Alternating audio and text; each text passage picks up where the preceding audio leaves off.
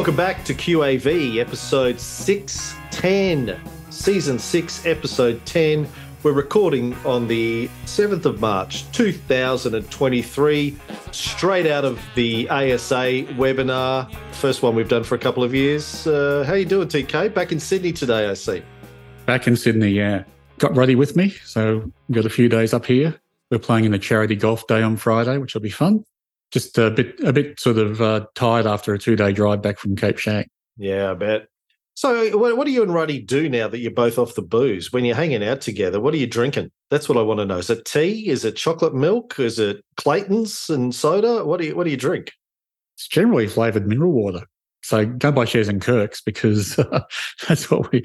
My consumption's gone through the roof. Yeah, we drink, I think it's Schweppes uh, diet tonic water. A lot of diet tonic mixed with a bit of grapefruit juice is our sort of go to drink these days. It's very exotic for us. I've been able to buy this diet tonic water with uh, blood orange in it, which is nice. Yeah, we've had that a couple of times too. That's nice. Well, uh, let's get into investing stuff, TK. The buy list yesterday had some commodity updates We've also, you know, we were talking last week about, I think, GrainCorp and what its underlying commodity chart was. And I think uh, we were using one of the Stock Doctor ones, W hash, but uh, Kane in Sydney, Jewelry Kane, said, uh, got to come up with a nickname for Kane. Kane uh, suggested that he had another chart, a trading economics chart for, I think it's USD bushel prices, which he said seemed to map a lot more closely to GNC. And I had a look at it and I think he's probably right. So that was the one that I used yesterday. Have you had a chance to compare that with the Stock Doctor one? Yeah, I actually did it last week as well. So I've got it in my notes to talk about it today. But so well done, Kane. But same thing. I found trading economics wheat graph was a better match. Something happened with W hash a year or two ago where it's just sort of halved. It looks like so they've done an adjustment to the unit there some somehow, which is you know buggered up the long term graph. But uh, yeah, trading economics wheat is good. I'm just looking at the comms status. So some changes we had this week. Gold became a buy again. Crude oil became a buy. Copper became a buy, and aluminium became a buy. So a lot of lot of changes in their comms this week. Wheat is also a buy, by the way. That affects the buy list a lot too, because there's a few gold stocks on there now. There's a few oil stocks on there now. So yeah, have a look, people. You got any macroeconomic analysis to say why these all became buys again? I'd just be guessing. I mean, gold is always said to be the hedge against inflation, and we're in a high inflation period, so potentially that and oil. Look, there's a couple of things about oil. It's obviously the war in Ukraine, but that's been going on for a while. The relaxation of the COVID the COVID policy in China was meant to drive up the price of oil too, but I'm not sure if either of those are the reason in and of themselves. I read some analysis in the financial review this morning about China. Apparently, they just had a some sort of Congress and their uh, forecasts for their economy are a little bit softer than people were hoping for, their growth for the next year. Their targets, I think, 5%. Oh, I think it's realistic.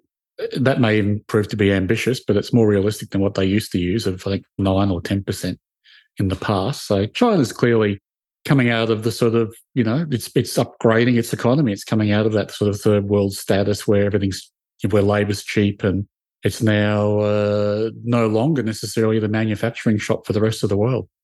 So its growth will slow. Who is now? Oh, it's spread. I mean, I hear different things Bangladesh, parts of Africa, Vietnam. Yeah. Yeah, it was interesting reading the articles in the Fin this morning about this. They were saying, well, on one hand, we don't trust China's numbers anyway, but on the other hand, this is what they say their numbers are going to be, and it's lower than what analysts were thinking, and that's a bad thing. I'm like, well, uh, is it? Anyway, uh, they were saying it's not necessarily going to be the uh, boom time, another boom time for iron ore as had been previously forecast. But guess it doesn't really matter for us because we don't listen to forecasts anyway. We just see, you know, we, we, yeah. look retrospectively, we don't forecast. But I want to speak about commodities a little bit further. BRI, Big River Industries, was a stock I was looking at last week. I think I bought some for the light portfolio.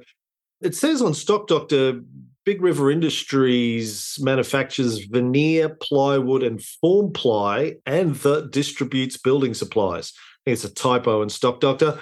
Then distributes building supplies, I think it should be. And I was trying to figure out what uh, the underlying commodity would be for that. Got any insights? I think we've used lumber in the past, haven't we, for timber? That would be the one I'd look to.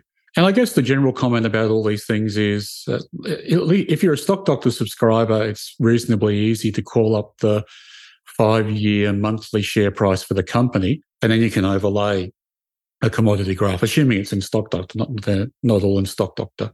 And you can see if there's a if there's a correlation between the commodity and and the stock, which is why you know it's we first looked at W hashtag for uh, wheat and found it didn't quite match. So we, I went looking for trading economics and it matched better there.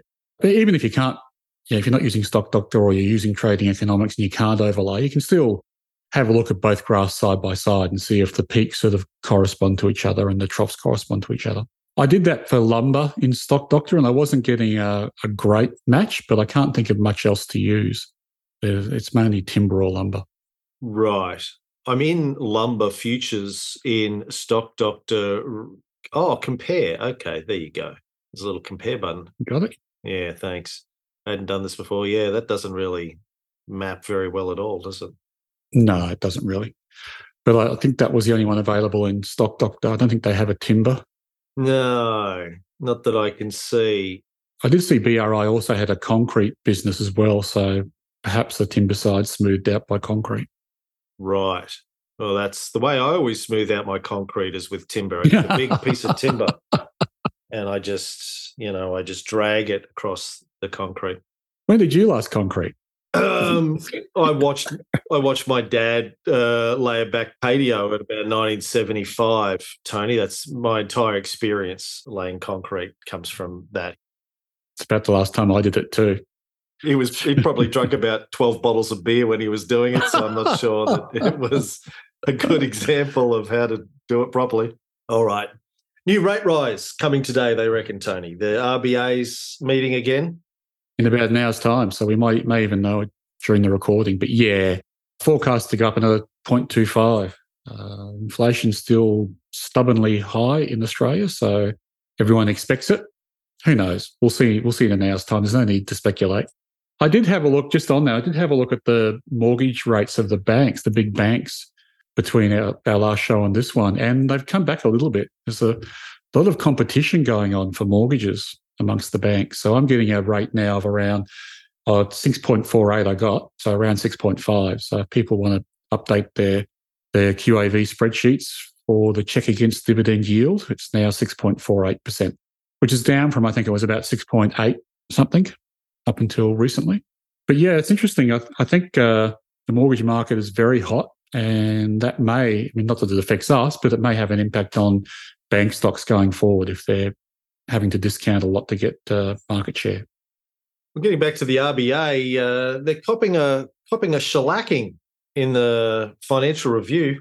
Well, it's just story after story in the ABC and the Financial Review I've seen in the last couple of weeks. Just complete shellacking, echoing, I think, some of your concerns about the RBA you've expressed on the show. Yeah, I think watch this space with the RBA. Well, some of the articles are suggesting that the whole structure of the RBA will change or the board will change.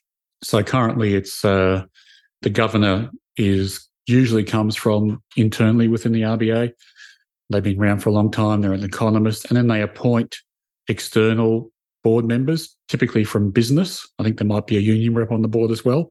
I think some of the noises coming out of, or in the articles I've been reading, is that they may change that. So it's all, it's a board of economists going forward.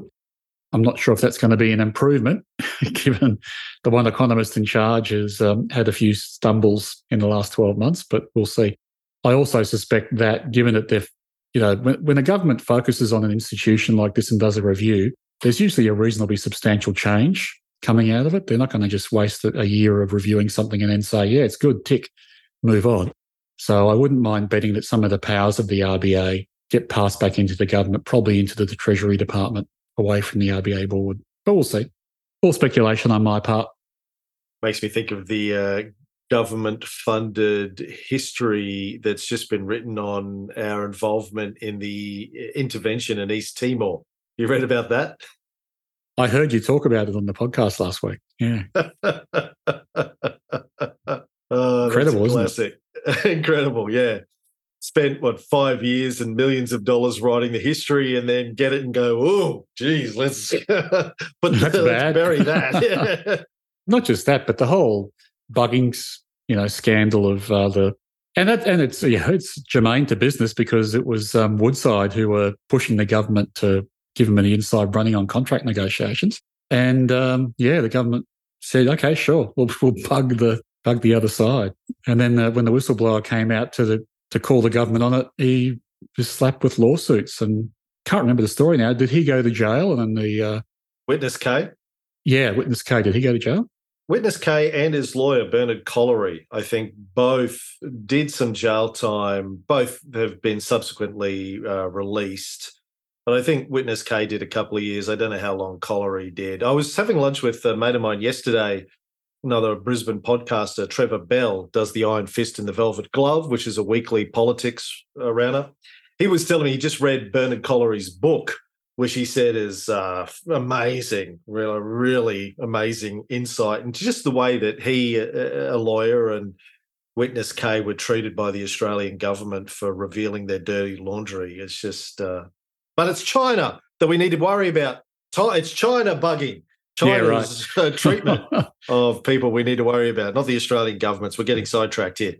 Let's talk about ASIC suing Mercer Super in the, its first greenwashing case.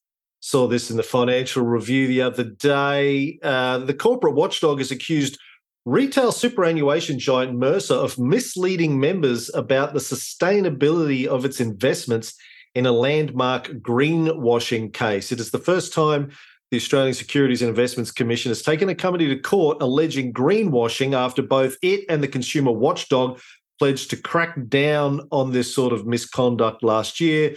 ASIC alleged Mercer Superannuation, which oversees $27.5 billion in assets, misled members of its Sustainable Plus fund by claiming it excluded companies that were involved in carbon intensive fossil fuels but then heavily invested in 15 stocks from the sector, including AGL Energy, BHP, Glencore, and Whitehaven Coal. It also told members it excluded alcohol producers and gambling outfits from the fund, but then invested in 34 companies across the two sectors, including Crown Resorts, Tabcorp, Budweiser, Carlsberg, and Heineken. Yeah. That's literally astounding, isn't it? Like what were they thinking? Like uh, how did they think they get away with this? Uh, boggles the mind. It does doesn't it? I sort of didn't see the article. I just skipped through the headline when um, i was reading the paper. But when you sent me the link i was just absolutely gobsmacked. And then further on market forces superannuation researcher brett morgan added that the case should put funds on notice that their sustainability claims would be tested he said that eight of 11 major super funds' sustainable investment options analysed by market forces, including the Mercer product, were potentially misleading consumers by investing in companies expanding the fossil fuel sector. Eight out of 11. Yeah, and ASIC, it's obviously a big enough problem that ASIC had called out that they were going to crack down on it. I mean, calling it greenwashing, I think, is doing them a favor. I mean, it's just, it's fraud, basically uh, yeah, they've taken fees for, for something they're not delivering. They're claiming they're doing one thing and then hoodwinking investors by doing the opposite of that and marketing it under this greenwashing thing. You know, this I don't want to make any allegations because I haven't checked this with my lawyers, but there's a great book called The Psychopath Epidemic that uh, people should really read. Like when I see this sort of, this is the sort of stuff we talked about in the book, right? Just businesses just doing stuff that on paper, it reminds me of the whole robo debt too thing, the, the, the commission that's been going on. When you hear these stories, you just shake your head and go, what were they thinking? Like, how did they think they would get away with this? How did nobody put a stop to this at some point in it. Go, hold on, sorry, we're doing what now? We're saying we're doing this, but we're really doing the opposite. No, wait, whoa, whoa, whoa, whoa, time out, time out. Let's let's stop and talk about this. Obviously, either didn't happen, or if it did happen, that person got told to shut the hell up and you know didn't make a noise about it for whatever reason didn't go to the press didn't go to it it's just you just hear these stories all the time and you just gotta well you know my conclusion writing the book was this is evidence of psychopathic cultures where they just think they can do whatever the hell they want and even if they get caught out so what? They'll get a slap on the wrist the profit that they make will pay for the fines. Nobody goes to jail. And every you know the media cycle turns everyone forgets. And uh, we just go about business right? Yeah risk and reward really. And like you know i've worked in some big companies. You, it's very hard to do anything without it being legal. So i'm surprised that mercer has done this and it's just you know the market forces who may be you know biased in terms of trying to find problems because they're trying to get people to invest in sustainably if they can find eight of 11 other funds who are doing the same thing, I mean, this is max of fund managers going, oh, but they do it. We've got to do it to, to keep up, you know? And it's just incredible.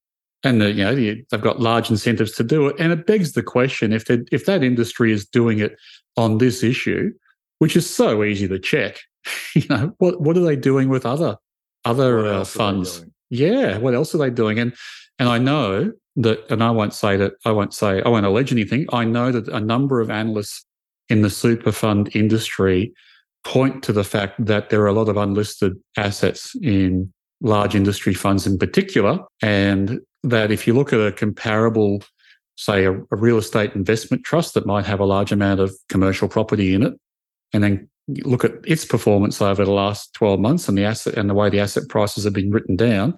And then you look to a super fund that claims to have large amounts of commercial property in it and the assets haven't been written down, you know, what's going on?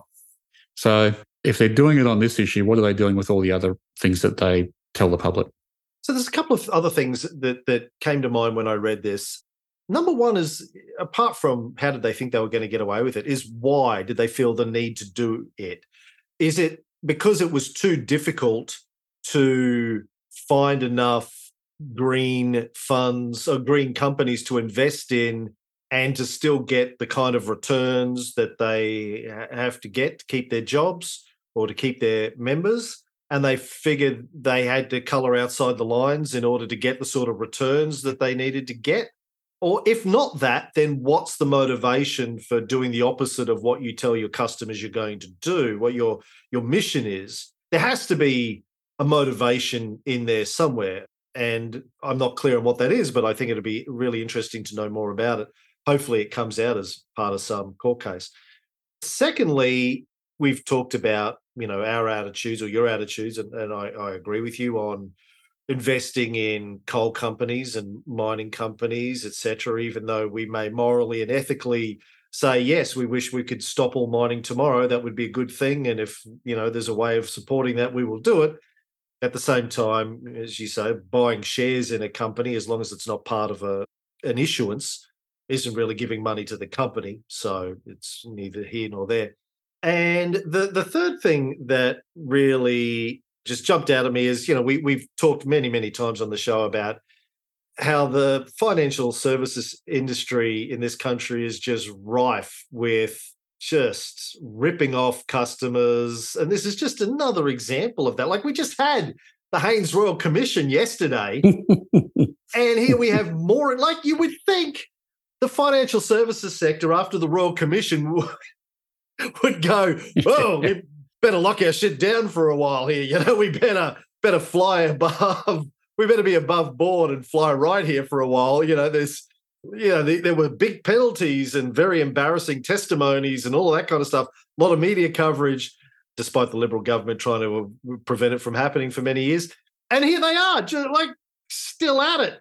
Like, like what? Again, it gets back to the side. Like, ah, my, I, I just can't get my head around how you run a company like that. After that, and then go, yeah, it's all right. Yeah, we, we got out of that. Okay, let's just go back to the well. Say, like again, this is the the suggestion to me of psychopathic organizational cultures because I can't I can't figure out any other explanation for it. But anyway, the point I wanted to make is just that you just can't trust anyone out there. You can't trust. don't trust us even. Honestly, don't trust us. Don't trust anyone. Trust no one, as Foxwell said. Do it yourself. yeah, uh, yeah. You don't trust anyone, right? Well, yeah, and I think I spoke about this before. If if sustainable funds have traditionally charged a fee premium, so there's yeah. a, a, real incentive for a fund manager to say their fund is sustainable. They can put their prices up, and as is probably the case in some of these funds, they're doing nothing different. They're just charging more for it. So there's a great incentive to call yourself sustainable. And it's either lax behavior or it's hyper competitive behavior. Um, I know if they're including coal mining companies, they've had a great run in the last 12 months. So the temptation's always there because the fund manager is not just judged on their sustainability, they're judged on their performance. So there is a great uh, competitive force there forcing them to try and get the best performance. But gee, I mean, I haven't done the numbers or the analysis, but I would be pretty sure if I took the QAV buy list and took out coal stocks or you know whatever stocks we want to exclude, we could still put together a decent portfolio and get above market returns from it. So it's almost it, it could also be laziness on the fund manager's part to just take an existing fund and slap a new label on it and charge a higher fee. We should point out that these are allegations at this stage. We're not accusing. Uh, well, well, we're we're ASIC are accusing. We're not accusing. we're reporting. Yes, there's this great quote here from King and Wood Mallesons financial services partner Sarah Yu. And among other things, she said, there is an organizational structure piece to ensure that these risks are appropriately managed. Is there?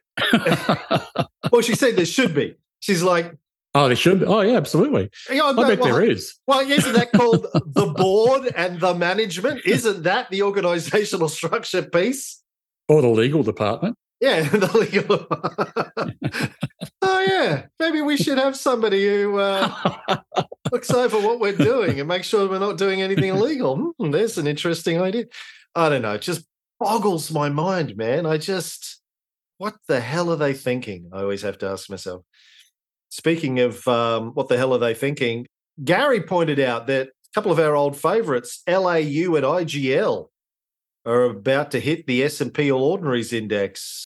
I didn't see a bump, but then Andrew pointed out that it takes effect on March 20th. That's that about two weeks away. So would we expect to see a bump?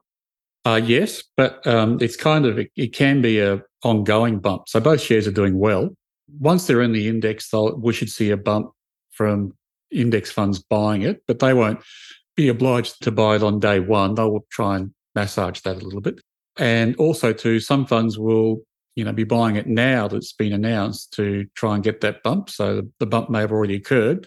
And then there are fund managers out there who try and predict what stock is going to be included in what index, and they're buying it last month. So there's a few bumps along the way. It's not not one clean bump, but certainly being a part of that larger index will definitely support the share prices of the companies. It's, it's um, a bigger pool of people to invest in their companies. Well, I think uh, we hold those in some of the QAV portfolios and may hold them in my own portfolios. I can't really remember, but um... I hold IGL coincidentally because I was, you know, doing a champion challenger portfolio a couple of years ago, and it was in there, even though it's much smaller than what I normally invest in. Yeah, right. Well, good. Uh, let me see. LAU got it in uh, a couple of the dummy. I've got it in the dummy portfolio and a couple of holdings of it in the light portfolios, and um, I don't hold it myself by the looks of it. I don't hold IGL either, but it's in the dummy portfolio and the light portfolio. So yeah, hopefully they all do well. Oh, it's up 85% IGL in the dummy portfolio. yeah. Wow. And LAU is up 89% in the dummy portfolio. so they've already been good. The bump may have bumped already. may have bumped already. Pre bump, bump. Speaking of uh, people who say crazy things, uh, Gerry Harvey. Allegedly. well, no, he said it, uh, and it sounds pretty crazy. But uh, according to Rear Window in the Financial Review, there he goes again. Absolutely on cue, the final day of reporting season. As always, Gerry Harvey has delivered another bizarre results sideshow. My advice to you is to sell your house, sell your boat, sell your car, put the lot into Harvey Norman shares, and then ring me in three or four years and you won't need to be a journalist anymore. He told this newspaper's Chanticleer column on Tuesday. Geez, where have we heard that before? Five years earlier to the day, Harvey said, if the share price goes down to $4, then sell your house, sell your boat, sell your car, sell your house, buy Harvey Norman shares. Harvey Norman shares closed that day at $3.85. On Tuesday, they closed at $3.85. That could have been a long five years in the rental market and on trains, trams, and buses. so, uh, uh, what do you think about Harvey Norman and Gerry Harvey? I mean, should you be taking investing advice from uh, the CEO of a company, Tony? Well, again, we invest on the facts and the numbers, not the story that's spun by the CEO. So, uh, yeah, take it with a grain of salt. Great quotes in this, but and not just singling him out. All CEOs take them with a grain of salt when they say things like that. Yeah, it was. I think it was last week or the week before. We were t- uh, somebody in the financial review was complaining about CEOs in denial. But I, I love some of the quotes in this article. The miserable old bastard, his words, not ours, went on to whinge that the market is undercooking the value of the company's property portfolio, which is carried in the accounts at $3.9 billion, and the company's market cap is just 4.8 billion. So the property is more valuable than platinum and gold, but it's not regarded as that, he says. How nonsensical for Gerry to complain that the market is lowballing his real estate assets when the market's caution is caused entirely by his refusal to provide reasonable transparency on those assets. Anyway, I thought it was a funny article taking a crack at Gerry. It is a it's a good article. I enjoy Rear Window. I guess additional background analysts have complained for a long time about the Harvey Norman accounts. And they're a bit different to most other similar type companies, retail companies in particular. For a start, they do own a large property portfolio, and most retailers have worked out that uh, that's a low growth game and they're better off putting that into a trust on the side. And anybody who wants to invest in the real estate side of things and, and get a good yield can do that. But the operating company is the main game. And so they've split those. Westfield was the classic example on that one. Or they they just do a sale and leaseback. They they sell Bunnings, for example, have transferred their property into a the Bunnings Warehouse Property Trust, and then the um, operating company is part of Wesfarmers. So Gerry hasn't done that, and additionally, he he has a, a relationship with his store managers, which offers support. So it's not clear there's a lot of aggregation of the relationship between the stores and the center office and who's paying franchise fees and who's on support. So it's very hard to work out from the accounts anyway what the bottom line number is for that company. Well, um, just for shits and giggles, I'm looking at Harvey Norman in our checklist this week. Currently has a QAV rating of 0.04 and a quality score of 50%. So we won't be buying it.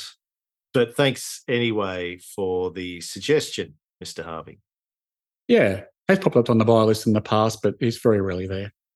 What do you got on your talking list for this week, Tony?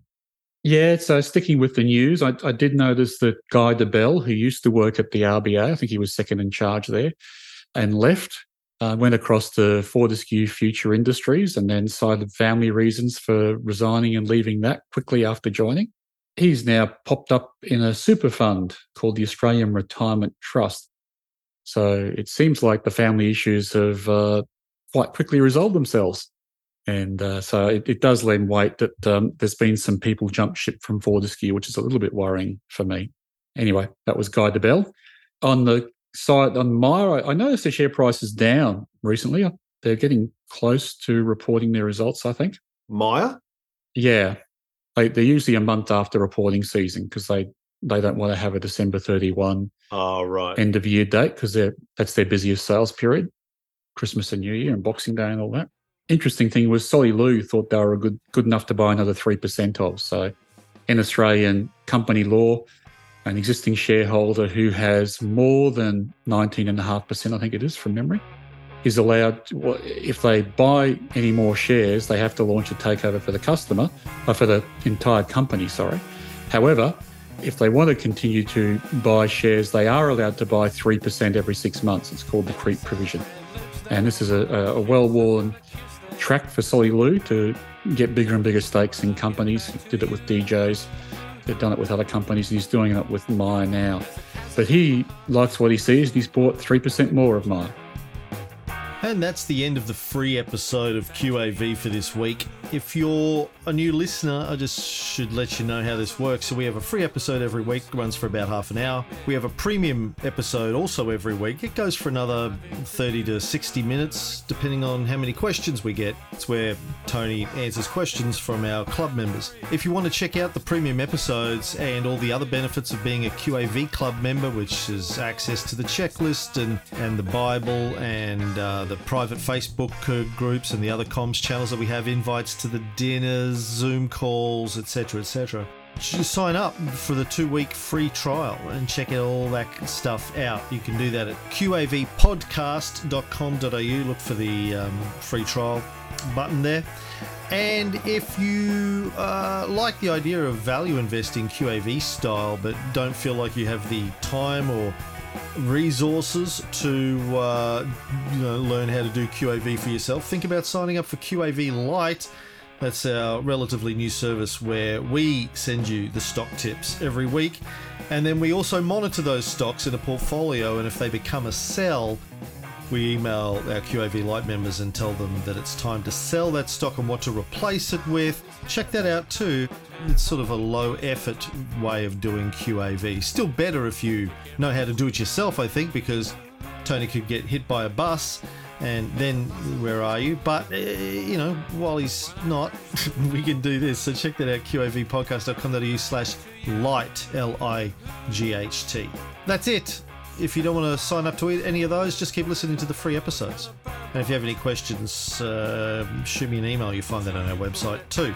All right, have a great week and good luck with your investing. The QAV podcast is a production of Spacecraft Publishing Proprietary Limited, authorised representative of AFSL 520442, AFS representative number 0012922718. Please don't make any investment decisions based solely on listening to this podcast. This is presented as general advice only, not personal financial advice. We don't know your personal financial circumstances. Please see a financial planner before making any investing decisions.